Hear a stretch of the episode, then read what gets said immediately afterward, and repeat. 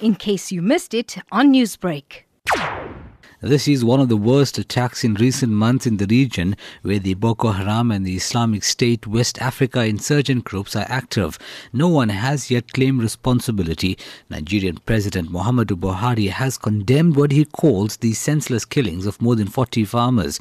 He says the whole of Nigeria is shocked by the attack on Borno. Now, more bodies were reportedly found later, but the exact number of the victims was not immediately known.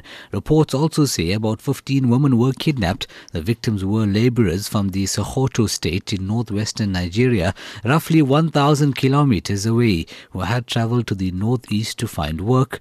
Meanwhile, villagers in the northeast Nigeria's Borno state buried 43 farmers, while security forces continue to search for dozens of people who are still missing. Roughly 30 of the men killed were also beheaded in the attack, which began yesterday morning. Residents said a total of 70 people are feared dead. The governor of Borno state in Nigeria has appealed to local young men to become vigilantes to help fight insurgency in the region. The BBC's Chris Ewokor reports.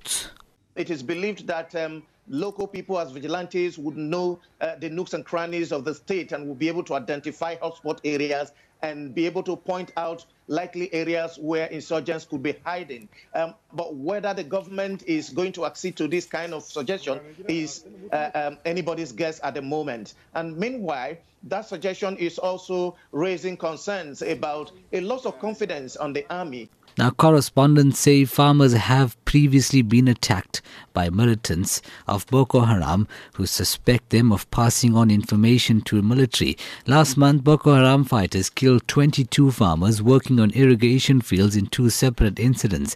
Newsbreak will be following this story closely, bringing you the latest. I'm Hoosen Ebrahim, Devon. Newsbreak, Lotus FM, powered by SABC News.